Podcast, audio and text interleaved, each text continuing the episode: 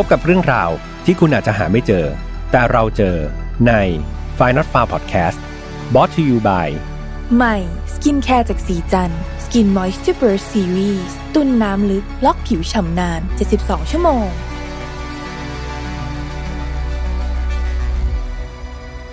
สวัสดีครับ ยินดีต้อนรับนะครับ เข้าสู่ Final Fun Podcast วันนี้คุณอยู่กับผมแฮมทัชพลเช่นเคยครับ เรามากันต่อใน episode ที่ 98 นะครับสำหรับใครที่ยังไม่ได้ไปดู episode ที่ 97 อันนี้ต้องรีบกลับไปดูก่อนเลยนะครับ เพราะว่ามันเป็นความต่อเนื่องกันนะครับ เพราะว่าวันนี้ผมยังอยู่กับแขกรับเชิญคนพิเศษก็คือ คุณต้อมกับคุณฟุกชวนดูดะ เดี๋ยวสวัสดีอีกสักครั้งหนึ่งครับ สวัสดีครับคุณต้อมคุณฟุกครับ สวัสดีครับ สวัสดีครับ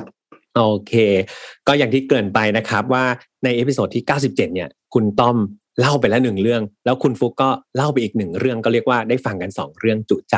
ตอนแรกเรา 3 คนบอกว่าเดี๋ยวอัดตอนเดียวก็คาดว่าน่าจะ 2 ชั่วโมงไม่จบนะครับ ก็เลยคิดว่าเราเราแยกตอนกันดีกว่านะครับ จะได้มีเรื่องราวอื่นมาพูดคุยกันด้วยเนาะครับผมดีเลยครับ ตอนนี้ผมรู้สึกเหมือน แฟนคลับที่ได้นั่งอยู่แถวหน้าครับโอ้โหได้ฟังเล่าสดได้ฟังเล่าสดๆอาจจะมีสดกว่านี้นะครับ ก็ ถ้าอยากถ้าอยากรู้ว่าสดกว่านี้คืออะไร อันนี้ต้องชวนคุณต้อมกับคุณฟุกเข้าไปอยู่ในฝ่าย not far family อืมด้วยนะครับโอ้ว้าวแล้วอาจจะมีข่าวสารอะไรเกี่ยวกับการเล่ากันแบบสดๆ อ่า อันนี้ต้องเกริ่นไว้นิดหนึ่ง แต่เดี๋ยวถ้าทุกอย่างชัดเจนมากขึ้น เดี๋ยวจะนำมาบอกกันอีกทีหนึ่งนะครับ โอเค วันนี้เป็นตาผมเล่าบ้างนะครับ ซึ่งคดีผมก็ถูกนำไปทำเป็นหนังด้วย แต่ไม่แน่ใจว่าหนังที่ ที่เอ่อถูกนำไปสร้างเนี่ยคุณต้อมคุณฟุกจะเคยดูหรือเปล่าเนาะจริง ๆ มันเป็นหนังที่ดังเหมือนกันนะ แต่ว่าอาจจะไม่ได้ถูกพูดถึงในแง่บวกมากนัก แต่เดี๋ยวลองมาฟังดูนะครับแล้วก็ช่วยช่วยผมวิจารณ์หนังละกัน เพราะว่าต้องออกตัวเลยว่าเรื่องคดีเนี่ยเล่าได้ดี แต่เรื่องหนังเนี่ยเด็กประถมมากๆต้องบอกอย่างนี้คือเรื่องหนังไม่ได้เลยนะครับ ก่อนที่จะไปเล่านะครับก็ต้องพูดทุกครั้งเลยเป็นสโลแกนว่าไฟนอตฟาวไม่สนับสนุนความรุนแรงทุกประเภทนะครับ ทุกเรื่องที่นำมาเล่าเนี่ยอยากให้เป็นแนวทางในการป้องกันตัวเองนะครับมาถอดบทเรียนจากอดีต ไม่ให้เกิดขึ้นกับเรา แล้วก็คนที่เรารักนะครับ เนื้อหาในวันนี้ต้องบอกว่าอ่าโหดพอสมควรนะครับ ดังนั้นน้องๆที่อายุต่ำกว่า 18 ปี อย่าลืมชวนคุณพ่อคุณแม่นะครับ แล้วก็ผู้ปกครองเนี่ยมาร่วมฟังด้วยกัน แต่ถ้าใครไม่มีจริง ๆ วันนี้ เลือกได้เลยครับ จะเป็นพี่ต้อมหรือพี่ฟุกนะครับ เป็นผู้ปกครองไปก่อนนะครับ เดี๋ยวให้พี่ต้อมกับพี่ฟุกช่วยถอดบทเรียนจากคดีของพี่แฮมนะครับอะแหละพร้อมไหมครับ คุณต้อมคุณฟุกและเพื่อนๆทุกคนๆพร้อมครับพร้อมน้องนะๆตั้งใจฟังนะแล้วฟังพี่ต้อมต่อนะ โอเค เรื่องราวในวันนี้ครับ เริ่มต้นจากผู้หญิงคนหนึ่งที่ชื่อว่าเอลิสมารีพาเลอร์ครับ แต่ว่าผมเรียกเธอว่าเอลิสละกัน คุณเอลิสเกิดเมื่อวันที่ 24 เมษายนปี 1980 ครับ เธออาศัยอยู่ในครอบครัวในเมืองอาโรโยแกนนะครับ รัฐแคลิฟอร์เนียสหรัฐอเมริกา เธอมีคุณพ่อที่ชื่อว่าเดวิดพาเลอร์ครับ แล้วก็คุณแม่เนี่ยที่ที่ชื่อว่าลินซานพาเลอร์เนาะคุณเอลิสคนนี้ก็เป็นเด็กผู้หญิงธรรมดาเลยครับ เด็กผู้หญิงอเมริกันธรรมดาคนหนึ่งเลยที่เติบโต แล้วก็ ได้รับการเลี้ยงดูจากครอบครัวแบบปกติ สามัญชนคือเป็นคนฐานะปานกลาง ก็ไม่ได้มีอะไรบกพร่องเนาะจนกระทั่งในปี 1995 เนี่ย ตอนนั้นเอลิสก็อายุได้ 15 ปีละ 15 ปีก็ต้องไป high school นะครับ ก็คือไปอโรงเรียนมปลายในบ้านเรานั่นแหละเนาะก็มองว่ากำลังจะขึ้นมปลายแล้ว ซึ่งเธอก็ไปเรียนที่โรงเรียนอาโรโยแกน high school ก็คือเป็นโรงเรียนในเมืองของเธอนั่นเอง ปรากฏว่าในวันที่ 22 กรกฎาคมของปีนั้นครับ เอลิสเนี่ย เธอก็ไปโรงเรียนเนาะแต่ว่าพอไปโรงเรียนเสร็จเนี่ยก็ควรจะกลับบ้านตามปกติใช่ไหมครับแต่ว่าเย็นวันนั้นเนี่ยปรากฏว่าเอลิสเนี่ยเธอไม่ได้กลับบ้านมา นั่นทำให้คุณพ่อคุณแม่ก็เริ่มเป็นห่วงครับว่าเอ๊ะเอลิสไปทะเลทลายที่ไหนหรือเปล่า พวกเขาก็เลยทำการแจ้งเจ้าหน้าที่ตำรวจครับ หลังจากที่รอจนกระทั่งแบบมืดค่ำแล้วมันมันผิดวิสัยของเอริสมากๆ คุณพ่อคุณแม่ก็เลยแจ้งเจ้าหน้าที่ตำรวจบอกว่าเฮ้ยช่วยตามสืบหน่อยว่าเอลิสลูกสาวเนี่ยหายไปไหน รวมถึงมีการสอบถามครับไปยังเพื่อนร่วมห้องนะครับของเอริสว่าเอ้ยมีใครเห็นเธอหรือเปล่านะหรือว่าเอริสไปอยู่กับใครหรือเปล่า แต่อย่างที่บอกคุณต้อมคุณฟุกแล้วก็เพื่อนๆไปนะว่าเอลิสเนี่ยเพิ่งย้ายมาเข้า high school ถูกไหมครับเพิ่งเข้ามาอยู่มปลายใหม่ๆเลย ดังนั้นคือเพื่อนร่วมห้องอะไรก็ยังแบบยังไม่รู้เลยว่าไอ้เอลิสคือใครคือเพิ่งเข้ามาใหม่ๆเลย ทุกคนเป็นเพื่อนใหม่หมดเลย ดังนั้นเพื่อนสนิทของเธอเป็นใครก็ยังไม่มีใครทราบแน่ นะครับ รวมถึงโรงเรียนเองเนี่ยตอนนั้นก็เด็กใหม่ ๆ มากมายเลยคุณครูก็ยังแบบสับสนอยู่เลยว่าเอ้ยเอลิสจะไปอยู่ที่ไหนกับใครได้ เจ้าหน้าที่ตำรวจก็เลยพยายามตั้งข้อสันนิษฐานต่างๆ ครับ เกี่ยวกับคดีนี้ว่าหนึ่งเลยคือเอริสมีศัตรูหรือเปล่า คนที่จะแบบจะไปทำไม่ดีกับเธอเนี่ยมาปองร้ายกับเธอเนี่ยมีบ้างไหม ซึ่งจากการสืบกับเพื่อนเก่านะครับ แล้วก็คุณพ่อคุณแม่หรือว่าคนที่รู้จักเธอเนี่ย ก็ปรากฏว่าเธออาจจะมีบ้างครับ คนที่แบบ รู้สึกแบบเออไม่ถูกขี้หน้าขี้ตากัน แต่ว่ามันไม่ได้รุนแรงถึงขนาดที่จะไปเอาชีวิตกันได้เนาะกับอีกกรณีหนึ่งคือเธอจะไปเจอคนร้ายหรือเปล่า คือคนที่แบบเหมือนลักพาตัวเด็ก หรือว่าไปทำร้ายแบบวัยรุ่นอะไรประมาณนี้เป็นการสุ่มวัยรุ่น แต่ปรากฏว่าในช่วงเวลานั้นณเมืองนี้นะครับ มันไม่มีลักษณะคดีแบบนี้เกิดขึ้นมาก่อนเลย ดังนั้นถ้ามันจะเป็นแบบ ลักษณะคนร้ายทำร้ายเอริสเนี่ยมันจะต้องเป็นเคสแรกเป็นคดีแรก ซึ่งทางตำรวจก็ไม่ค่อยจะเห็นด้วยสักเท่าไหร่ครับว่าเฮ้ย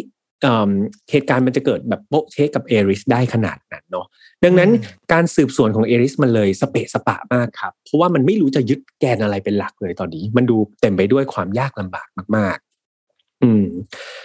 ตำรวจครับพยายามที่จะสืบหาข้อมูลครับ แล้วก็หลักฐานต่างๆ เนี่ย ใช้เวลาหลายเดือนเลยนะครับ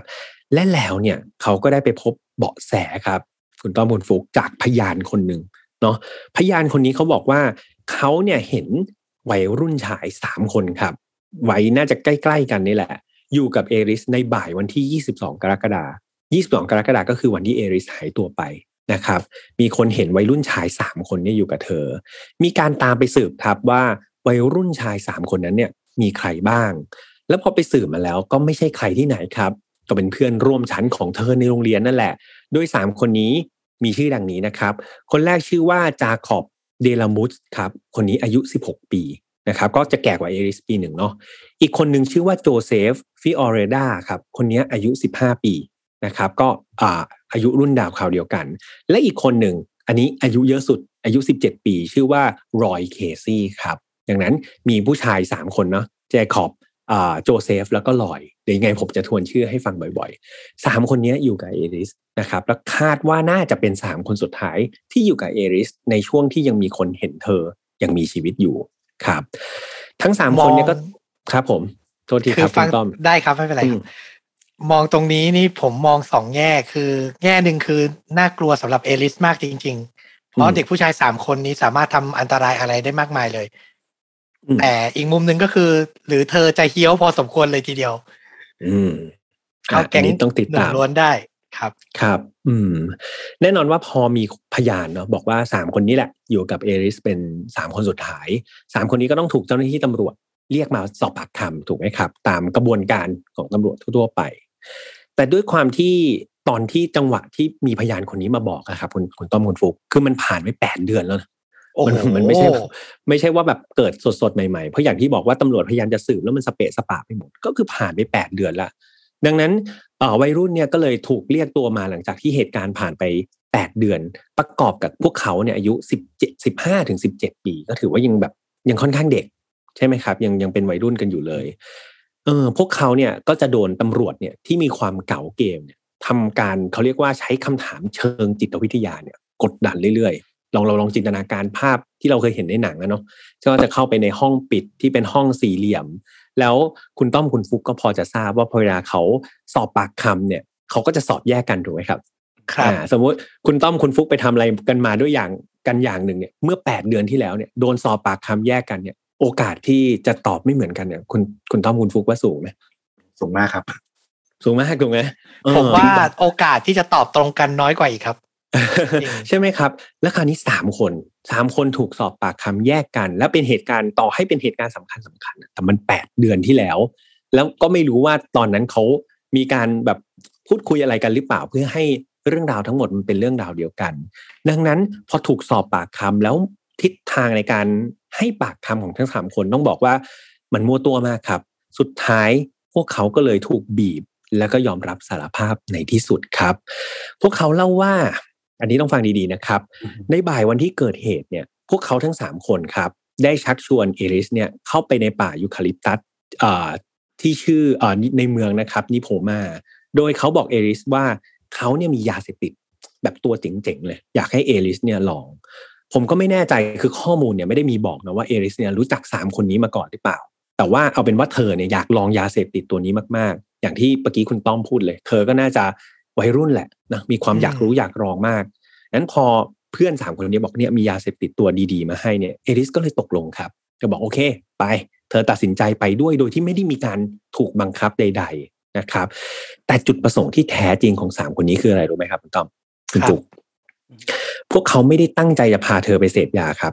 แต่จุดประสงค์ที่พวกเขาต้องการจะพาเธอเข้าไปในป่าเพื่อฆาตกรรมเธอโดยเฉพาะครับ อืม อยากรู้ใช่ไหมครับว่าเหตุการณ์ต่อไปเป็นยังไง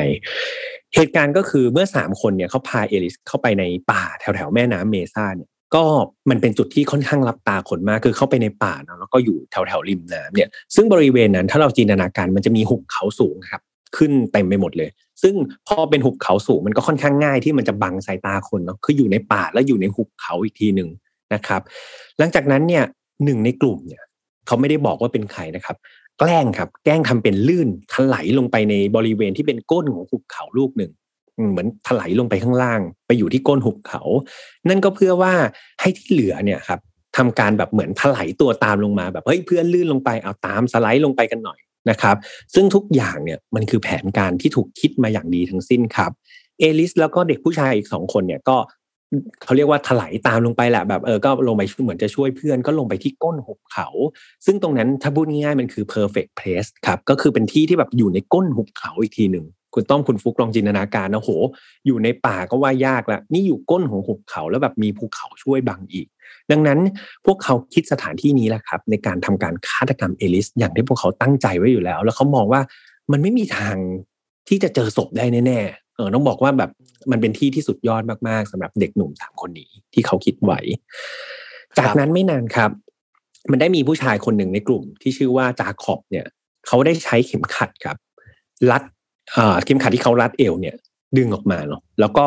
มารัดคอเอลิสบริเวณด้านหลังครับ โดยมีคนที่ชื่อรอยเนี่ย จับแขนกับขาของเธอไว้ไม่ให้เธอดิ้นอ่าตอนนี้มีสองคนเนาะคนหนึ่งรัดคอ คนหนึ่งจับแขนจับขา ตอนแรกครับ เอลิสเนี่ย คนผู้หญิงเนี่ย เธอคิดว่าเฮ้ยโดนล้อเล่นแล้วแหละ สงสัยพวกนี้น่าจะมาแกล้งเธอมากกว่า คงจะแบบล้อเล่นกันเองคงไม่ได้มีอะไร ตอนนั้นเธอยังหัวเราะอยู่เลยนะครับ เธอยังพูดติดตลกเลยว่าเฮ้ยพวกแกแบบเลิกแกล้งฉันได้แล้ว แต่ปรากฏว่าเข็มขัดที่มันรัดบริเวณคอครับ มันรัดแบบแรงขึ้นแรงขึ้นเรื่อยๆ ในขณะที่รอยอะครับ คนที่จับแขนขาเธอไว้เนี่ยโอ้ก็แบบกอดแน่นเลยนะด้วยความเป็นผู้ชายเนี่ย ทั้งแรงที่รัดคอกับแรงที่รัดบริเวณตัวนั่นน่ะ มันทำให้เอริสเธอรู้สึกแบบเฮ้ยมันไม่ใช่เล่นๆละตอนนี้เธอรู้แล้วครับว่าเฮ้ยเนี่ยมันคือเรื่องจริง มันคือเหตุการณ์จริง ๆ เหตุผลครับ ที่พวกเขาต้องทั้งรัดคอ แล้วก็ทั้งรวบตัวเอลิสไว้เนี่ย เหตุผลก็คือเพื่อให้เธอเนี่ยอยู่นิ่งที่สุดคำถามคือนิ่งเพื่ออะไร นิ่งเพื่อให้เด็กผู้ชายอีกคนหนึ่งก็คือโจเซฟ โจเซฟคือคนอายุสิบห้านะครับ คนที่อายุน้อยที่สุดในกลุ่มเนี่ย จะได้ลงมือตามสิ่งที่พวกเขาคิดการไว้ครับ สิ่งนั้นก็คือโจเซฟเนี่ยได้นำมีดล่าสัตว์ออกมาครับ คุณต้อมคุณฟุก แล้วก็น่าจะพอเดากันได้นะครับ ว่าเขานำมีดออกมาทำไม ตอนนั้นคือเอริสนี่เธอร้องไห้ออกมาแบบด้วยความกลัวครับ เธอตะโกนเรียกแม่ของเธอนะครับ บอกว่าแบบอยากให้คุณแม่เนี่ยมาช่วย ตอนนั้นคือเธอตะโกนเรียกแต่หาแต่แม่ แล้วก็อ้อนวอนครับ อ้อนวอนให้พระเจ้าเนี่ยช่วยไว้ชีวิตเธอด้วย แต่ว่าคำขอนั้นมันไม่เป็นผลครับ โจเซฟได้ใช้มีดอันนั้นนะครับ เสียบทิ่มไปที่บริเวณลำคอนะครับ ของเอริสจนถ้าในข่าวคือมีดเนี่ยมันเกือบจะมิดด้ามเลยทีเดียวนะครับ บริเวณลำคอ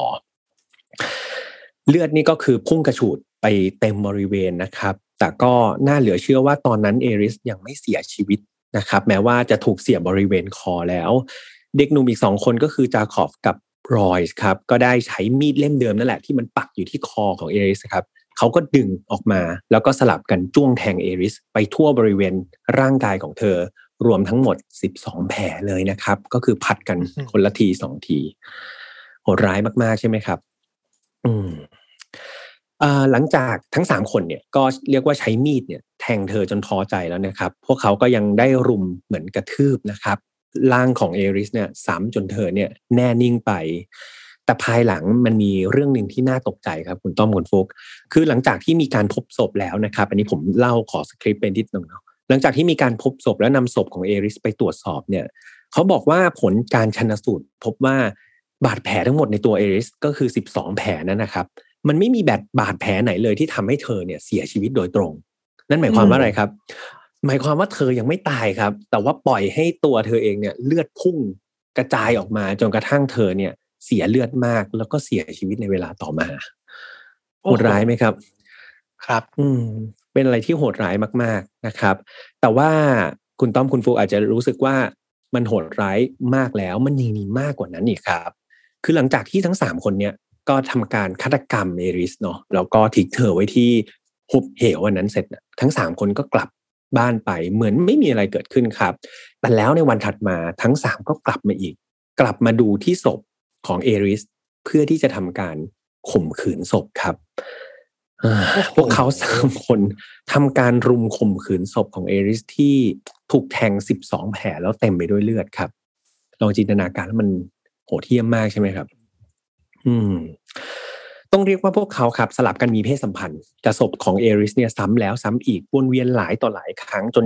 เขาเรียกว่าสภาพศพอะครับ มันเริ่มที่จะเน่าเปื่อยครับ แล้วก็ไม่สามารถที่จะทำอะไรต่อไปได้แล้วแหละ ฟังมาถึงตรงนี้ผมเชื่อว่าทั้งคุณต้อมคุณฟุกแล้วก็เพื่อนๆเองเนี่ยอาจจะสงสัยแล้วก็อยากรู้แล้วใช่ไหมครับว่า อะไรอะมันคือแรงจูงใจของเด็กวัยรุ่นอายุแค่สิบห้าถึงสิบเจ็ดที่กระทำการที่แบบ มันเลวร้ายมากๆกับเพื่อนมนุษย์คนหนึ่ง อยากลองเดาไหมครับเราไม่ถูกเลยครับฟลุกลองครับ เอาจริง ๆ คือฟังมาผมหาเหตุผลให้ไม่ค่อยได้เลยว่าทำไมต้องลงมือขนาดนั้นนะเนาะโอ้โหจะบอกว่าความอยากรู้อยากลองมันดูอยากรู้อยากลองที่มันดูวิปริตผิดปกติไปมากเกินไปอะผมเดาได้ใกล้เคียงสุดก็ยาเสพติด อืม ต้องบอกว่าเดาผิดทั้งสองคนอ่า แต่แต่ไม่เป็นไรก็มันไม่ใช่เรื่องง่ายที่จะเดาถูกนะครับ แต่ว่ามันก็จะมีเคสแบบนี้แหละเกิดขึ้นอยู่ แล้วก็ผมไปเจอมานะครับ ซึ่งแรงจูงใจของทั้งสามคนเนี้ย ตอนที่เขาสารภาพมาให้ตำรวจเองเนี่ยตำรวจก็ตกใจครับ แล้วก็ไม่มีใครคาดถึงเหมือนกัน เพราะว่าแรงจูงใจของพวกเขาทั้งสามคนคือ การฆ่าเพื่อบูชาซาตานครับ โอ้โหหักไหมครับ อันนี้ค่อนข้างหักมุมเนาะเออก็คือ เขาฆ่าเพื่อบูชาซาตาน ผมเชื่อว่าคุณต้องคุณฟุกอาจจะเคยได้ยินมาบ้างเนาะเกี่ยวกับลัทธิซาตานอะไรประมาณพวกนี้แหละ ซึ่งเด็กทั้งสามคนเนี่ยให้การยอมรับสารภาพถึงสาเหตุนี้แบบตรงๆเลยครับ คือพวกเขาสามคนให้การตรงกันเลย ว่าพวกเขาทำไปเพื่อบูชาซาตาน พวกเขาบอกว่าเขาเนี่ยเล็งอลิสมาไว้นานแล้ว แล้วก็วางแผนจะฆาตกรรมเธอมา ไม่ต่ำกว่าหนึ่งเดือนครับ คือวางแผนกันอย่างแยบยลเลย แล้วก็รอจังหวะโอกาสในการชักชวนเธอเนี่ยไปฆ่าตามพิธีกรรมที่พวกเขาเนี่ยเชื่อ คือผมต้องเล่าย้อนกลับไปนิดหนึ่งคือเด็กหนุ่มทั้งสามคนเนี่ยเขาทำวงดนตรีด้วยกันครับคุณตอมคุณฟุกไม่แน่ใจเล่นดนตรีไหมเล่นบ้างครับ เล่นบ้างเนาะมันก็จะมีดนตรีหลากหลายประเภท ซึ่งสามหนุ่มเนี่ยเขาเล่นดนตรีประเภทที่เรียกว่า heavy metal rock ครับ ก็คือเป็นเพลงแบบโหร็อกแบบหนักๆแหละอ๋อแล้วก็มีชื่อวงเนี่ยนะชื่อวงชื่อชื่อว่า hatred hatred เนี่ยมันแปลว่าความเกลียดชัง ความเกลียดหรือความอาฆาตแค้นอะไรประมาณเนี้ยนะ ก็สามคนเนี่ยก็มีชื่อวงแบบตั้งวงเฮฟวี่เมทัลของตัวเอง ซึ่งวงวงดนตรีของเขาครับได้รับแรงบันดาลใจ มาจากวงเมทัลร็อกชื่อดังวงหนึ่งที่ชื่อว่า Slayer ผมไม่แน่ใจคุณต้อมคุณฟุกเคยได้ยินชื่อวงนี้ไหมครับ เคยได้ยินบ้างครับ แต่ไม่ได้เป็นตัวจริงในวงการ heavy metal เท่าไหร่ แต่เคยได้ยินครับ คือคือผมอะต้องบอกว่าก่อนทำคดีเนี่ยผมไม่เคยได้ยินวงนี้ครับแต่ว่าลองไป search ฟังดูก็ค่อนข้างที่จะเพลงค่อนข้างที่จะโหด บอกเพลงค่อนข้างที่จะโหดมาก อืม คือต้องบอกว่าเพลงหลาย ๆ เพลงครับ ในวงอ่า Slayer ที่ว่ามาในวงดนตรีที่มีชื่อเสียงเนี่ยมันมีเนื้อหาเกี่ยวกับปีศาจครับ มีเนื้อหาเกี่ยวกับพวกจอมมารแล้วก็การเสียสละของสาวพรมจันทร์อ่าต้องบอกอย่างนั้น ซึ่งเนื้อหาของ Slayer เนี่ยมันยังมีการพบว่าเอ่อมันมีการแบบเหมือน ลักษณะความรุนแรง แล้วก็เหมือนสนับสนุนให้คนเนี่ยกระทำการรุนแรงเหมือนกัน อันนี้มันแล้วแต่คนตีความนะครับ ว่าจะตีไปลักษณะไหน แต่ก็มีคนที่ตีความไปในเชิงนั้นเหมือนกัน และนอกจากเพลงของวงสเลเยอร์เนี่ยปรากฏว่าตำรวจครับ ยังไปพบพวกเกี่ยวกับหนังสือ ลัทธิซาตานต่างๆเนี่ยในบ้านของเด็กหนุ่ม พวกเนี้ยอีกหลายเล่มเลยครับ ดูเหมือนพวกเขาเนี่ยจะค่อนข้างที่จะหมกมุ่นอยู่กับรัฐที่ซาตานมากๆ ลอยเนี่ยก็คือคนคนหนึ่งในผู้ก่อเหตุเนี่ยเขาเชื่อครับว่า การที่พวกเขาบูชาซาตานแล้วเนี่ยเขาเชื่อว่าการที่เขาได้ฆ่าสาวพรมจันทร์สักคนหนึ่งเพื่อบูชาซาตานเนี่ยเขาจะได้พลังอำนาจพิเศษครับ และพลังอำนาจพิเศษนั่นแหละ จะทำให้เขาเนี่ยเหมือนสามารถเล่นดนตรีเนี่ยได้ดีขึ้นชนิดที่แบบมนุษย์ไม่สามารถที่จะเล่นได้เหมือนเขา เขาเชื่ออย่างนั้น นี่คือสิ่งที่เขาคิดครับ คือพวกเขาเนี่ยต้องการที่จะเป็นมืออาชีพครับ คือต้องบอกว่าทั้งสามคนเนี่ยฟอร์มวงขึ้นมาเนี่ยอยากเป็นมืออาชีพ มีความฝัน และพวกเขาเชื่อว่า มันธรรมดามาก ถ้ามันต้องแลกด้วยการเสียสละชีวิตของใครบางคน เป็นคำพูดที่ต้องพูดว่าเห็นแก่ตัวมากๆถูกไหมครับ เพราะว่าความฝันของตัวเองแต่ให้คนอื่นไม่เสียสละให้ ต้องบอกอย่างนั้น อืม คือพวกเขายอมรับครับว่าเขาเนี่ยเคยพยายามที่จะล่อลวงเอลิสไปฆาตกรรมมาแล้วก่อนหน้าเนี่ยครั้งหนึ่งครับ แต่ว่าสุดท้ายเนี่ยก็มีเหตุให้ผิดแผนแล้วก็ล้มเลิกกันไป จนกระทั่งในวันที่เกิดเหตุเนี่ยเหมือนทุกอย่างจะลงตัวแล้วก็ทำได้สำเร็จครับ รอยเนี่ยยังได้บอกกับตำรวจอีกว่า การที่เขาเลือกเอลิสเนี่ยมาเป็นเหยื่อในการบูชาซาตานก็เพราะว่าเธอเนี่ยมีหน้าตาที่น่ารักครับ มีผมสีบรอนมีตาสีฟ้าสวยงาม และที่สำคัญเนี่ยเขามั่นใจไม่รู้เขาไปมั่นใจได้ยังไงนะเขามั่นใจว่าเอริสเนี่ยยังเป็นสาวบริสุทธิ์อยู่ ยังเป็นสาวพรหมจรรย์อยู่ ซึ่งมันตรงกับตำราครับเขาบอกว่าตำราเนี่ยต้องใช้สาวพรหมจรรย์เท่านั้นในการมาเหมือนบูชายันอะไรประมาณนี้ไม่งั้นก็จะไม่ได้ผล ดังนั้นเขาก็เลยมองว่า มันไม่มีใครสมบูรณ์แบบไปกว่าเอลิสอีกแล้ว นั่นเป็นเหตุผลที่เธอโชคร้ายนะครับ ตกมาเป็นเหยื่อในครั้งนี้ นอกจากนี้ครับวัยรุ่นทั้งสามคนยังยอมรับอีกตรงๆว่าเอริสเนี่ยจะเป็นเหยื่อเพียงเขาเรียกว่าเป็นเหยื่อรายแรกเท่านั้น คุณต้อมคุณฟุกฟังแบบนี้ก็น่าจะพอเดาออกก็คือ มันจะไม่ใช่เหยื่อรายเดียวครับ คือพวกเขาตั้งใจว่าเดี๋ยวเขาฆ่าเอริสได้เนี่ยเดี๋ยวเขาก็จะไปมองหาสาวคนมาจันคนอื่นๆ เนี่ย มาบูชาซาตานต่อนั่นเอง ฟังแล้วกูรู้สึกเศร้าใช่ไหมครับ กับแนวความคิดอะไรประมาณนี้ อืมหลังจากสอบปากคำครับ แล้วก็ได้ข้อมูลอย่างครบถ้วนเนี่ยเจ้าหน้าที่ก็ได้พาเด็กหนุ่มทั้งสามคนไปอย่างที่เกิดเหตุครับ แล้วก็เป็นบริเวณที่เอริสเนี่ยถูกฆาตกรรมนี่แหละศพของเธอในตอนนั้นนะครับ ก็เรียกว่าเน่าเปื่อยพอสมควรครับ เพราะว่าถูกทิ้งไว้อย่างที่บอกไปเนาะตั้งแปดเดือน ถูกทิ้งไว้อย่างนั้น คิดดูว่าทิ้งไว้เปื่อยๆเลยไม่ได้ฝังไม่มีใครหาเจอครับ แต่ว่าศพนั้นก็ถูก หาเจอก็เพราะว่าสามคนนี้ถูกจับได้ แล้วก็ถูกนำตัวไปบริเวณที่เกิดเหตุนะครับ แล้วก็ศพก็ค่อนข้างเน่าเปื่อยอย่างที่ว่าไป เด็กหนุ่มทั้งสามคนครับก็เลยถูกนำตัวไปตัดสินในศาลนะครับ แต่ว่าพวกเขายังเป็นเยาวชนครับ อายุแค่สิบห้าถึงสิบเจ็ดเท่านั้น แต่ว่าต้องบอกว่าการกระทำมันเกินเยาวชนแล้วเนาะมันรุนแรงมาก ๆ ครับ ใช่ใช่เลยครับ ครับศาลก็เลยตัดสินให้จำคุก ตลอดชีวิตครับกับทั้ง 3 คนนี้ โดยพวกเขาเนี่ยสามารถที่จะขออุทธรณ์ได้ครั้งหนึ่งนะครับ หลังจากที่ติดคุกไปอย่างน้อยๆ คนละ 26 ปีนะครับ ก็เหมือนคดีนี้จะปิดตัวลงนะครับ คุณต้อมคุณฟุก แต่ว่ามันยังไม่ได้ปิดซะทีเดียวครับ เพราะว่ามันยังมีอีกหนึ่งคนที่ไม่ใช่หนึ่งคนยังมีอีกสองคนครับที่เราลืมเขาไม่ได้เลยสองคนนั้นคือเดวิดและลินซานครับ ก็คือคุณพ่อกับคุณแม่ ของเอลิสนั่นเอง พวกเขาสูญเสียลูกสาวเป็นที่รักไปครับ แล้วพวกเขาก็เชื่อว่ามันฆาตกรไม่ได้มีแค่สามคน ไม่ได้เด็กหนุ่มสามคนนั้นแน่ ๆ แต่พวกเขาเชื่อว่าวง Slayer นี่แหละไอ้ metal rock วงหัวรุนแรงวงนี้แหละ ก็คือตัวการนะครับที่ทำให้เด็กหนุ่มสามคนเนี่ยกลายเป็นฆาตกรแล้วก็มาทำร้ายลูกสาวเธอ โดยคุณพ่อคุณแม่ของเอริสนะครับเขาบอกว่าเพลงของ Slayer โดยเฉพาะเพลงที่ชื่อว่า post mortem นะครับในอัลบั้มที่ชื่อว่า Lynch in Blood กับเพลงอีกเพลงหนึ่งก็คือ Death Skin Marks นะครับในอัลบั้ม Season in the F Base เนี่ยเขาบอกว่า 2 เพลงเนี่ยมีเนื้อหาที่แบบรุนแรงมากๆ แล้วก็ตามรูปแบบแนวเพลงที่มัน heavy metal ถ้าถ้าคุณต้อมคุณฟุกเคยฟังก็จะรู้ๆกันอยู่นะว่าแบบเนื้อหามันก็จะแบบสุดไปในแนวของเขาอยู่แล้วนะครับรบ อืม ดังนั้นคุณพ่อคุณแม่ของเอลิสก็เลยเชื่อแหละว่าไอ้เนื้อหาพวกนี้แหละครับ มันเป็นตัวกระตุ้นครับ มันเป็นตัวกระตุ้นความรุนแรงให้เกิดอาชญากรรมมากมาย ไม่ว่าจะเป็นเนื้อหาที่แบบยุยงให้คนเนี่ยตามสตอกเกอร์หรือว่าตามติดตามผู้คนต่างๆ หรือว่าการกระตุ้นอารมณ์ทางเพศนะครับ ในเพลงรวมไปถึงแบบความถ้าฟังดีๆ พ่อแม่เขาตีความว่าเหมือนเพลงจะส่งเสริมให้คนเนี่ยไปล่วงละเมิดทางเพศคนอื่นด้วย รวมไปถึงการทรมานแล้วก็การฆาตกรรม นะครับนี่คือสิ่งที่เขาตีความออกมาเนาะซึ่งพวกเขามองว่าการที่เด็กหนุ่มสามคนนี้แบบหลงไหลมากๆเลย กับวง Slayer เนี่ย มันก็เป็นการกระตุ้นความคิดของเด็กแหละ แล้วด้วยความที่เด็กเนี่ยอายุแค่สิบห้าถึงสิบเจ็ดดังนั้นพอหลงไหลมากๆ บางครั้งเขายังเรียกว่ายังแยกแยะไม่ออกครับ ยังไม่มีวิจารณญาณมากพอเหมือนผู้ใหญ่ ว่าอะไรคือเรื่องจริงอะไรคืองานเพลงอะไรคืองานศิลปะนั่นทำให้พวกเขาเนี่ยแบบเหมือนลุ่มหลง แล้วก็เชื่อแบบเป็นจริงเป็นจังในเนื้อเพลงจนกระทั่งไปคิดแผนฆาตกรรมลูกสาวของเขานะครับ นี่คือสิ่งที่พ่อแม่เขาคิด อืมนั่นก็คือทำให้พ่อแม่เขาไปฟ้องครับ ไปฟ้องวง Slayer ที่เล่ามาก็คือเขาไปฟ้องวง Slayer นี่แหละว่าเนี่ยก็มีส่วนผิดนะ คุณต้อมคุณฟุกว่าฟ้องสำเร็จไหมครับ ให้เดา ผมว่ายากครับเพราะว่าอืมอ่าฟุกผมว่ายากครับเพราะว่าเอาจริงๆเคสประมาณเนี้ยมันไม่ได้เกิดขึ้นครั้งแรกๆอะเนาะต้องยอมรับว่า ดนตรีหรือแม้แต่สื่อเองอะนะอย่าพูดแค่ว่าดนตรีอะเนาะสื่อหลาย ๆประเภทที่เด็กรับเข้าไปอะ มันก็มีแฝงความรุนแรงหรือเนื้อหาแบบผู้ใหญ่อยู่แล้ว แล้วก็มักจะถูก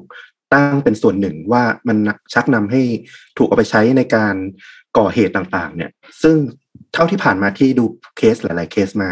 มันยากมากครับที่จะถูกเอาไปใช้อ้างอิงจริง ๆ ในชั้นชั้นศาลนะเนาะอืมครับ คุณต้อมอยากเดาไหมครับ เอ่อผมค่อนข้างเห็นด้วยกับฟลุกครับครับ อืมอืมอืมซึ่งก็ถูกครับ ก็คือศาลได้มีการตัดสินยกฟ้องนะครับ คดีนี้ เพราะว่าเขาไม่ได้มองเห็นถึงเจตนาอย่างแท้จริงของวงครับ เพราะว่าการที่มีเนื้อหารุนแรงเนี่ย มันก็ไม่ได้เป็นการชักชวนอะไรโดยตรงขนาดนั้น แล้วก็อย่างที่บอกมันเป็นเรื่องของความตีการตีความมากกว่า รวมถึงตัวบทกฎหมายเองครับเขาก็ยังไม่ได้มีการเข้าไปควบคุมหรือว่าเอาผิดเกี่ยวกับ เนื้อหาของเพลงที่มันรุนแรงอะไรประมาณนี้นะครับ อืม เพราะว่าอีกอย่างหนึ่งเนี่ย สมมติถ้าเกิดเราไปฟังวง Slayer มันก็ไม่ใช่ว่าทุกคนจะต้องไปรุนแรงหรือไปทำกระทำการอะไรแบบเด็กสามคนนี้ถูกไหมครับถูกครับ ดังนั้นเราจะไปโทษเพลงก็ไม่ได้นะครับ แต่ว่าคุณพ่อคุณแม่ของเอลิสก็ไม่ยอมแพ้ครับ หลังจากถูกศาลยกฟ้องครั้งแรกก็พยายามที่จะไปฟ้องดำเนินการสู้คดีต่อเพื่อฟ้องกับวง Slayer ให้ได้ นะครับบอกว่าวง Slayer ต้องมารับผิดชอบการตายของลูกสาวของพวกเขาให้ได้ แต่ในรอบที่สองก็โดนยกฟ้องเหมือนเดิมครับศาลก็ยังมองว่าเพลงมันไม่ได้มีเจตนายั่วยุส่งเสริมให้คนไปทำความผิดอะไรขนาดนั้นเลย แต่เหตุการณ์ที่เกิดขึ้นเนี่ยมันมาจากการเขาเรียกว่าเป็นเจตนาของผู้กระทำความผิดเองมากกว่านะครับ ไม่ได้ว่าเกิดจากเพลง เพราะว่าการวิเคราะห์แยกแยะเนี่ยมันขึ้นอยู่กับแต่ละตัวบุคคลครับ เพลงมันไม่สามารถทำให้คนเนี่ยไปแบบ ไปวิเคราะห์อะไรได้เองเนาะดังนั้นไม่ว่าเราจะเสพสื่อจากทางไหนก็ตามนะครับ มันต้องถูกกลั่นกรองจากดุลยพินิจของเราก่อนแหละ ก่อนที่จะออกมาเป็น action หรือว่าการกระทำนะครับ ดังนั้นศาลก็เลยต้องยกฟ้องคดีนี้ไปครับ ก็เป็นการจบเรื่องราวอันน่าเศร้านะครับ แล้วก็เป็นผมว่าความน่าสนใจมันคือ แรงจูงใจนี่แหละเนาะก็อืมแรงจูงใจนี้มันก็ไม่น่าเชื่อนะครับ ว่าจะนำไปสู่คดีฆาตกรรมได้ ในตัวคดีคุณต้องมุนฟุกอยากชวนคุยอะไรก่อนไหมครับต้อมก่อน จริง ๆ เรื่องราวประมาณนี้ฟลุกเคยถ่ายทอดนะ คือไม่ใช่เรื่องเดียวกับคุณแฮมนะครับ แต่เป็นเรื่องวงดนตรีเฮฟวี่เมทัลมีตอนหนึ่งของเราชื่อว่าลัทธิประหลาดธาตุซาตาน อันนี้ก็เป็นเรื่องราวเกี่ยวกับความเชื่อของวงดนตรีที่มีซาตานมาเกี่ยวข้องเลย แล้วก็แบบมีการฆาตกรรมกันในหมู่นักดนตรีนี่แหละ นะครับ ผมว่ามันพอจะเทียบเคียงกันได้ คือสุดท้ายแล้วบทสรุปน่าจะใกล้เคียงกันคือ โทษดนตรีร้อยเปอร์เซ็นยากครับ อืม เพราะว่าสุดท้ายแล้วมันก็อยู่ที่ความเชื่ออยู่ที่การหาเหตุผลมาอ้างเพื่อจะกระทำการบางอย่างอะ คือในใจเขาหรือสิ่งที่เขาถูกปลูกฝังมามันต้องมีอะไรมากกว่านั้น มากกว่าแค่เพลงครับฟุกน่าจะเข้าใจมากกว่าเพราะว่าฟุกศึกษาเรื่องนั้นมา โอ้พูดเหมือนผมไปศึกษาลัทธิมาเลย แต่ผมก็อยาก ผมก็อยากขยายต้อมขึ้นไปอีกนิดหนึ่งเหมือนกันว่าเออ จากที่ผมทำพอดแคสต์ตอนที่ต้อมพูดถึงเมื่อกี้นะครับ เออผมอยากบอกเลยว่ามันมีมะเร็งทางความคิดเกี่ยวกับเรื่องเนี้ยอยู่หนึ่งอย่างเหมือนกัน คือ คนที่สนใจในเรื่องของเพลงแล้วก็ลัทธิซาตานเนี่ย มักจะไปอ้างอิงเรื่องของความเชื่อว่าดนตรีร็อกดนตรีเฮฟวี่เมทัลเดสเมทัลต่าง ๆ เนี่ย มันมีต้นกำเนิดมาจากความเชื่อเรื่องซาตาน โอเค มันอาจจะมีส่วน part หนึ่งแหละ เรามักจะเคยได้ยินเรื่องตำนานของ Robert Johnson นักดนตรีบูที่ไปขายวิญญาณที่ทางแยกนะอันนี้มันมันกลายเป็นมะเร็งทางความเชื่อว่าเออดนตรีมันผูกสัมพันธ์กับความความชั่วร้ายอยู่ ซึ่งจริงๆอะถ้าไปศึกษาไอ้ประวัติของคุณ Robert Johnson เนี่ย มันคือคนผิวสีในอเมริกันในยุคที่แบบ คนผิวสีคือชั้น ชั้นล่างของสังคมอะถูกผิวขาวมองว่าต่ำกว่ามนุษย์ ดังนั้นการถ่ายทอดทางดนตรีผ่าน อารมณ์ของเขามันเลยรุนแรงออกมา อืม มันไม่ได้สัมพันธ์กับเรื่องของตำนานจริง ๆ แบบเพียวๆแล้วก็ถ้าไปศึกษากันถึงปัจจุบันเนี่ยครับ บอกได้เลยว่า คดีที่มันเกิดขึ้นแล้วอ้างอิงว่ามาจากความความรุนแรงของดนตรีเนี่ย ร้อยเกือบ ผมว่าเกือบทั้งร้อยเปอร์เซ็นต์นะคุณเป็นมันเป็นลัทธิซาตานปลอมๆอะ คือแค่ไปอิงความคิดแนวคิดของลัทธิซาตานมาใช้ เพื่อสนองความได้พลังอำนาจอะได้การควบคุมอำนาจของตัวเองในการที่จะสนองความความชั่วร้ายของตัวเองมากกว่า คือคุณมีความรู้สึกที่อยากกระทำมันอยู่แล้วแหละ คุณแค่หาบางอย่างมาเป็นเครื่องรองรับว่าโอ้เพราะมันมีอย่างนี้มันมีตำนานแบบนี้มันมีความเชื่อแบบนี้ เราก็เลยทำแบบนี้ แต่จริง ๆ ไม่เกี่ยวหรอกครับ คือ ถ้าคุณไปศึกษาลัทธิซาตานเพียวๆจริง ๆ ที่มันมีอยู่จริงๆอะ คุณจะเห็นเลยว่าเขาไม่ได้พูดถึงเรื่องของการฆาตกรรม การข่มขืนหรืออะไรพวกนี้เลย ผมมีหนังเรื่องหนึ่งเป็นสารคดีชื่อว่าเฮลซาตานเขาจะถ่ายทอดเรื่องราวมุมมองและความคิดจริง ๆ ของลัทธิซาตาน น้องๆ ถ้าใครสนใจเรื่องของลัทธิซาตาน หรืออาจจะฟังเพลงแนวเดธเมทัลหรือเฮฟวี่เมทัลหรืออะไรต่างๆ ที่คิดว่าโอเค ตัวเองอาจจะเริ่มสนใจด้านเนี้ย อยากแนะนำให้ไปดูหนังเรื่องนี้ก่อน เพื่อจะเข้าใจลัทธินี้ให้มันถูกต้องก่อน จริง ๆ มันคือเรื่องราวของการขบฏต่อแนวความเชื่อว่า การถือครองความดีอะมันไม่ควรจะถูกยึดครองโดยองค์กรใดองค์กรหนึ่งมากกว่า เขาไม่ได้บอกว่าคนต้องทำความชั่วเพื่อที่จะต่อต้านความดี เขาบอกว่าคุณต้องตีความความดีนั้นนะซะก่อนว่ามันคือสิ่งที่ยอมรับได้จริง ๆ แล้วหรือเปล่า อันนี้มันคือหัวใจของลัทธิสตานจริง ๆ เป็นการชวนให้คิดไม่ใช่การชวนให้ไป ก่อกรรมทำเข็นกับใคร อันนี้ผมอยากจะเชิญชวนนะว่าเออน้องๆที่สนใจหรืออาจจะคุณพ่อคุณแม่ด้วยผมสงสาร คุณพ่อคุณแม่คุณแม่ยกนี้มาก ว่าแบบเออ คือยกเราอะ ผมบอกเลยว่าผมเข้าถึงพวกเนี้ยลำบากมากๆแต่ในยุคนี้สื่อมันเข้ามาหาเราได้แบบโอ้โห ง่ายมากๆ แล้วเราก็ปกป้องหรือเลือกได้ยากยากได้ยากมากๆแม้แต่เราเป็นผู้ใหญ่เองเนี่ยเรายังรู้สึกเลยว่าเออเนื้อหาสารบางอย่างเราไม่ได้แสวงหามันเข้ามาหาเราเอง แล้วลูกๆเด็ก ๆ เยาวชนในยุคนี้โอ้โห ผมว่า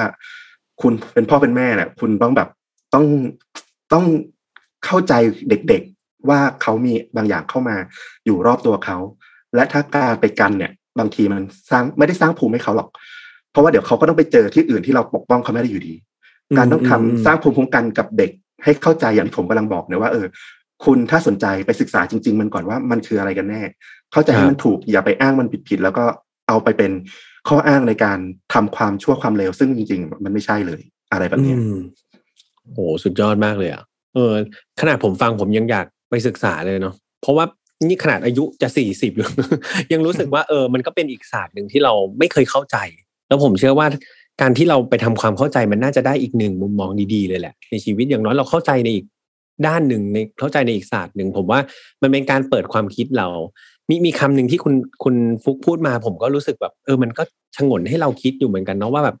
สรุปแล้วเราเหมือนคล้าย ๆ ตอนที่แล้วที่เล่าเลยนะว่าการอยู่ตรงข้ามสิ่งชั่วร้ายมันอาจจะไม่ได้หมายถึงว่าเราเป็นคนดีเนาะอืม ครับ จริง ๆ มันคล้ายๆเลยครับ คล้าย ๆ กับลัทธิซาตานผมว่ามันก็เป็นการตีความคำว่าความดีจริง ๆ นะครับ ก็น่าสนใจมาก ๆ อืม แต่ไหนๆคุณต้อมคุณฟุกมา ผมจะเอ่อ ไม่แนะนำหนังนะครับ ที่เกี่ยวกับคดีนี่ก็ดูดูเสียมารยาทมาก ๆนะครับ ดังนั้น คดีนี้ครับ มันเป็นต้องเรียกว่ามันถูกนำไปสร้างเป็นหนังเลยดีกว่า โดยได้แรงบันดาลใจจากคดีนี้แหละ หนังที่ว่ามานี้ก็คือชื่อเรื่องว่า Jennifer's Body ครับ คุณคุ้นไหมออกฉายในปี 2009 คุ้นครับ คุ้นครับ คุ้นเลยใช่ไหมครับผมรักนางเอกมากครับ ว่าแล้ว ว่าแล้วนะครับอ่าเพราะว่าโปสเตอร์อะไรก็จะ ตัวนางเอกเป็นตัวโชว์รวงนั่นนั่นก็คือเมแกนฟ็อกซ์นะครับนางเอกสุดเซ็กซี่ต้องบอกงี้นะครับ แล้วก็กำกับโดยคุณผมไม่รู้ผมอ่านชื่อผิดหรือเปล่า เครันอ่าคูซาม่าเหรอครับ ใช่ไหมครับน่าจะประมาณนั้นฮะผมก็ไม่ชัวร์ครับผมก็ผมน่าจะเป็นคารินอ่าคารินเออนั่นแหละผมก็เลยบอกว่าผมเรื่องหนังนี่เด็กประถมมากๆ แก้ได้เลยนะครับ เออก็เขาบอกว่าเขาเคยเป็นผู้กำกับของหนังเรื่องอ่าอีออนฟลักซ์ ด้วยอ่าแล้วก็เป็นหนังดังเหมือนกันผมผมเคยเห็นโปสเตอร์นะครับ แต่ว่าไม่เคยดูทั้งสองเรื่องเลย เรื่องนี้ก็ไม่เคยดู คือในเรื่องนี้นะครับ คือเนื้อหาของคดีกับในตัวหนังเนี่ยมันจะไม่ได้เหมือนกันสัทีเดียว คือต้องบอกว่าคดีนี้เป็นแค่จุดเริ่มต้นของตัวหนังมากกว่า คือคร่าวๆอะครับ คดีนี้มันเป็น คดีเกี่ยวกับการบูชาซาตานถูกไหมครับ นั่นก็คือต้องใช้สาวพรหมจรรย์ในการฆ่าเพื่อบูชาซาตานตามคดีเนาะตามความเชื่อของคดีนี้ แต่ปรากฏว่าในเรื่องครับ มันก็จะเป็นเด็กหนุ่มนี่แหละทำวงดนตรีเหมือนกัน แล้วเขาก็ไปเล็งเมแกนฟ็อกเมแกนฟ็อกตัวนางเอกเนี่ยบอกเป็นเป็นวัยรุ่นที่นักดนตรีเนี่ยจะจับมาบูชายัน แต่ปรากฏว่าเมแกนฟ็อกซ์เธอไม่ใช่สาวพรหมจรรย์ครับ เธอเป็นอ่าไม่ใช่สาวบริสุทธิ์นะครับในเรื่อง เนาะตามที่ตำนานระบุไว้ ผลก็คือแทนที่มันจะแบบได้ผลบูชาสาวพรหมจรรย์พอเมแกนฟ็อกซ์ไม่ใช่สาวพรหมจรรย์เนี่ยปรากฏว่าเหมือนลักษณะเหมือนของเข้าตัวครับซาตานก็เลยเข้าไปแบบฝังแบบเหมือนเข้าไปสิงอยู่ในตัวเมแกนฟ็อกซ์แทน เธอก็เลยกลายมาเป็นลักษณะเหมือนผีดูดเลือด ถ้าเกิดใครเดยเคยดูหนังเนาะก็จะรู้สึกแบบเมแกนฟ็อกซ์เป็นคล้ายๆปีศาจหรือเป็นผีดูดเลือด อารมณ์นั้นอะอารมณ์ประมาณนั้น แล้วก็ไล่อารวาสฆ่าหนุ่มๆนะครับในโรงเรียน ก็ต้องยอมรับครับว่าเอ่อไม่ไม่เคยดูนะครับหนังเรื่องนี้ ยังไงก็ถ้าคุณต้อมคุณฟุกสามารถชวนดูหนังเรื่องนี้ได้นะครับ อยากชวนเคยดูไหมครับ เรื่องนี้ ผมยังไม่ได้ดูครับฟลุกดูไหมเอ่อผมพูดอย่างนี้ดีกว่า หนังอะมันมีความน่าสนใจหนึ่งอย่างคือตัวพุ่มกับอะครับ มันเอ่อเราอาจจะไม่ได้แบบรู้สึกว่าเขาเป็นที่รู้จักนักแม้แต่ชื่อเองเนี่ยผมยังไม่มั่นใจเลยว่าออกเสียงถูกหรือเปล่านะ เพราะว่าอืมเขาไม่ได้มีผลงานที่ดังมาก ๆ เท่าไหร่นะครับ แต่ครับว่า หนังเรื่องนี้เนี่ยมันเขียนบทโดยคุณคนหนึ่งชื่อว่าคุณ Diablo Cody ซึ่งเธอเนี่ยมีชื่อเสียงมากๆนะเพราะว่าเธอเคยชนะออสการ์รางวัลบทภาพยนตร์ จากหนังเรื่อง Juno และความเด่นของเธอเนี่ยก็คือเธออะเข้าใจในเรื่องของปมปัญหาของวัยรุ่น ในเรื่อง Juno เนี่ยก็เรื่องพูดเรื่องของเด็กผู้หญิงที่บังเอิญตั้งครรภ์ระหว่างเรียนนะเนาะในตัวหนังเรื่อง Jennifer's Body เองเนี่ยมันก็พูดถึงประเด็นเรื่องของการบูลลี่ แล้วก็การแก้แค้นของเด็กกันเนี่ย มันก็เลยนำมานำมานำมาเสนอในลักษณะของแฟนตาซี แต่เนื้อลึกจริง ๆ เนี่ยที่อยากจะชวนไปให้ดูเนี่ย มันก็คือเรื่องนี้แหละว่า เออ ในการที่เราเป็นเด็กอะเราจะตอบสนองต่อการถูกการกระทำบูลลี่ธรรมดา หรือที่มันเลยขั้นมันไปแล้วอะเราจะตอบสนองควรจะตอบสนองแบบไหนยังไงดี แล้วก็อืมอย่างหนึ่งในมุมมองของคุณพ่อคุณแม่เอง ผมก็อยากจะเชิญชวน ให้ถกกับลูกเหมือนกันว่า เออ ลูกอย่างเนี้ยมันอยู่ในระดับที่จะต้องใช้การตอบโต้ระดับไหน อืมอะไรคือความเป็นธรรมที่เราสามารถใช้เพื่อปกป้องความปลอดภัยของเราเอง ในฐานะที่คุณต้องเข้าไปในโรงเรียน ไปอยู่กับอืมอืมสังคมของเด็กวัยรุ่นด้วยกัน อืมอืมอืมอืมอืมอืมสำหรับผน่ามสนใจที่ไม่ได้รับชมนะครับ แต่ไปดูรายละเอียดภาพยนตร์คร่าวๆแล้วก็ต้องบอกว่าเป็นภาพยนตร์ที่น่าชมมาก เพราะนอกจากเมแกนฟ็อกแล้วยังมีอแมนดาเซฟรีดด้วยครับคุณก็มาใส่สาวใช่ คุณ คุณอย่ามาโยนให้ผมคนเดียว ผมรู้คุณก็คิดแต่คุณแค่ไม่พูด คุณพยายามโชว์ว่าคุณเก่งวิชาการอยู่ตอนนี้เออเหรอๆรู้รู้ความแซวจริงกัเล่นนหมดแซวเล่เล่นนความครัจบริงก่อนนี่นี่นี่ก็คือแรงจูงใจของชวนดูด่านะครับ ก็คืครัอบผมตัวละครหญิงในหนังนั่นเองที่ทำให้คุณต้อมคุณฟุกอ่าหลงไหลในภาพยนตร์ แต่จนะคบริงก็อๆมีบอกเลยคนที่ทำให้คุณแฮมน่าจะชอบด้วยนะครับ เพราะว่ามีคุณครับคริสแพสอืมพระเอกเรื่องจูราสสิกเวิลด์เล่นด้วยนะฮะ อ๋อโอเคครับผมที่ที่อ้างอิงถึงจูราสสิกเวิร์เพราะว่าผมเพิ่งเล่าให้คุณต้อมคุณฟุกฟังครับว่าอ่าหนังเรื่องสุดท้ายที่ไปดูในโรงภาพยนตร์ภาพยนตร์ก็คือจูราสสิกเวิร์นะครับครับผมโอ้โหนานมาก รู้สึกเขินเลยเนี่ยโอ้โอเคครับแหมก็น่าสนใจครับแหมพูดอย่างนี้ก็ผมก็ต้องไปดูซะหน่อยแล้วเพราะผมแทบจะไม่รู้จักนางเอกเลยนะครับดังนั้นก็คนนี้ก็คุณนะคุณตากันอะก่อนจากกันครับ ก็ทิ้งท้ายนะวันนี้ก็ ขอบคุณมาก ๆ กับคุณต้อมคุณฟุกนะครับชวนดูดะที่มาเป็นแขกพิเศษ เรียกว่าคนแรกเลยก่อนที่เราจะเขาดาวน์ไปสู่ตอนที่ 100 ซึ่งเดี๋ยวตอนที่ 99นี่ก็จะมีแขกพิเศษอีกหนึ่งคนนะครับ แต่ว่ารีบชวนคุณต้อมคุณฟุกมาก่อนเลย เพราะว่าจังหวะลงตัวด้วย แล้วก็เป็นแขกที่ผมอยากเชิญจริง ๆ จากใจขอบนะคุคณรับมากนะครับครับผม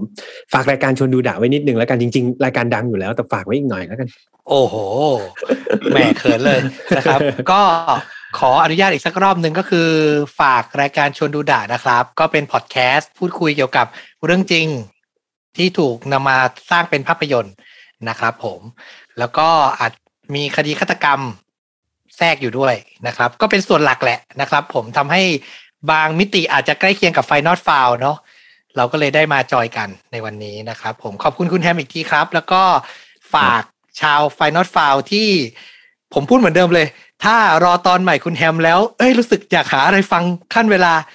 เปิดไปที่ชวนดูดะ สักแป๊บหนึ่งจะเป็นพระคุณมากนะครับผมชื่นชอบไม่ชื่นชอบยังไงไปติดตามกันไว้ได้นะครับคุณฟุกว่าไงครับ คุณฟุกอ้อนแม่ยกนิดนึงสิฝากติดตามด้วยนะครับต้องพูดเลยครับ โอ้โหสั้นๆ สั้นๆ ได้ใจความครับ ก็เป็นรายการคุณภาพจริง ๆ นะครับ ก็ติดหนึ่งในท็อป 5 รายการที่ผมชื่นชอบนะครับ ซึ่ง ผมไม่ค่อยมีเวลาอยู่แล้ว ถ้าถ้าใครติดตามชีวิตผมจะรู้ว่าผมค่อนข้างที่จะใช้ชีวิตค่อนข้างที่จะแบบยุ่งมากอะ่ะไม่รู้หาเรื่องยุ่งเองหรือเปล่า แต่ว่าชวนดูดาจะเป็นอีกหนึ่งรายการที่ผมเลือกหยิบมาฟัง โดยเฉพาะตอนขับรถครับ เพลิดเพลินมาก ก็ยังไงใครยังไม่เคยฟังลองไปฟังดูแล้วจะติดใจนะครับ โอเคสำหรับไฟนอลฟาวครับ เราออกอากาศทุกวันอังคารแบบนี้นะครับ ทางช่อง Vision to Pluto ไม่ว่าจะเป็นช่องทาง YouTube Spotify SoundCloud Podbean ครับพวก Podcast นะครับ แล้วก็อย่าลืมแฟนเพจด้วย Mission to Pluto ชวนดูดามีแฟนเพจไหมครับ มีเนาะรู้สึกมีครับชื่อชวนดูดะตามชื่อเพจชื่อชื่อช่องเลยครับโอเค ฝากไปไลค์ทั้งสองช่องเลยนะครับ ทั้งชวนดูดะแล้วก็ Mission to Pluto ด้วยนะครับสำหรับใครที่ฟัง Spotify กับ Apple Podcast ครับ ตามไป follow ได้ทั้ง File Not Found Mission to Pluto แล้วก็ชวนดูดะนะครับ ทั้ง 3 ช่องนี้ รับรองว่าจะได้อรรถรสกันเต็มที่ เพื่อนๆมีเวลาเปิดฟังไปได้เลยครับ พวกเราไม่ได้มากันทุกวันดังนั้น แบ่งเวลาฟังกันได้นะครับ รักทุกคนเท่า ๆกันได้นะครับ สุดท้ายก็คือกลุ่ม File Not Found Family นะครับใครที่ยังไม่ได้เข้าไปในนั้นก็อย่าลืมนะครับ ช่วงท้ายปีเนี่ยใกล้จะปีใหม่กันแล้ว เดี๋ยวเรามีกิจกรรมดีๆนะครับรวมถึงกิจกรรมใน episode ที่ 100 นี้ต้องบอกว่า เป็นอะไรที่อาจจะ big surprise ทุกคนนะครับ ก็อยากให้ไปติดตามกัน เดี๋ยวถ้าทุกอย่างมันชัดเจนมากกว่านี้นะครับ เดี๋ยวผมจะนำข้อมูลข่าวสารไปแจ้งเพื่อนๆ ในกลุ่ม File Not Found Family ก่อนใครเลยนะครับสำหรับวันนี้คงต้องลากันไปก่อนครับ ดูแลสุขภาพตัวเองดีๆนะครับ ดูแลกันดีๆ และอย่าลืมพวกเราทั้ง 3 คนด้วยนะครับ ยังรอเพื่อนๆให้เข้าไปถอดบทเรียนร่วมกันนะครับ กับเรื่องราวในอดีตที่มันอาจจะไม่ดีหรือว่าอาจจะไม่ค่อยที่จะ ราบรื่นนักนะครับ เพื่อเป็นเกราะป้องกัน ให้พวกเราทุกคนไม่ไปซ้ำรอยเดิมนะครับ วันนี้ขอบคุณคุณต้อมกับคุณฟลุกอีกหนึ่งครั้งครับ แล้วก็เจอกันใหม่ครั้งหน้านะครับ คุณต้อมคุณฟลุกขอบคุณมากเลยครับผม ขอบคุณผู้ฟังทุกท่านที่อยู่กันมาสอง episode ครับผม โอเค ได้ครับ แล้วเจอกันใหม่โอกาสหน้านะครับ สวัสดีครับ สวัสดีครับ สวัสดีครับ พบกับเรื่องราวที่คุณอาจจะหาไม่เจอ แต่เราเจอใน f i n a l f a r Podcast Presented by ศรีจันทร์ Skin Moisture Burst Series ตุนน้ำลึกล็อกผิวฉ่ำนาน 72 ชั่วโมง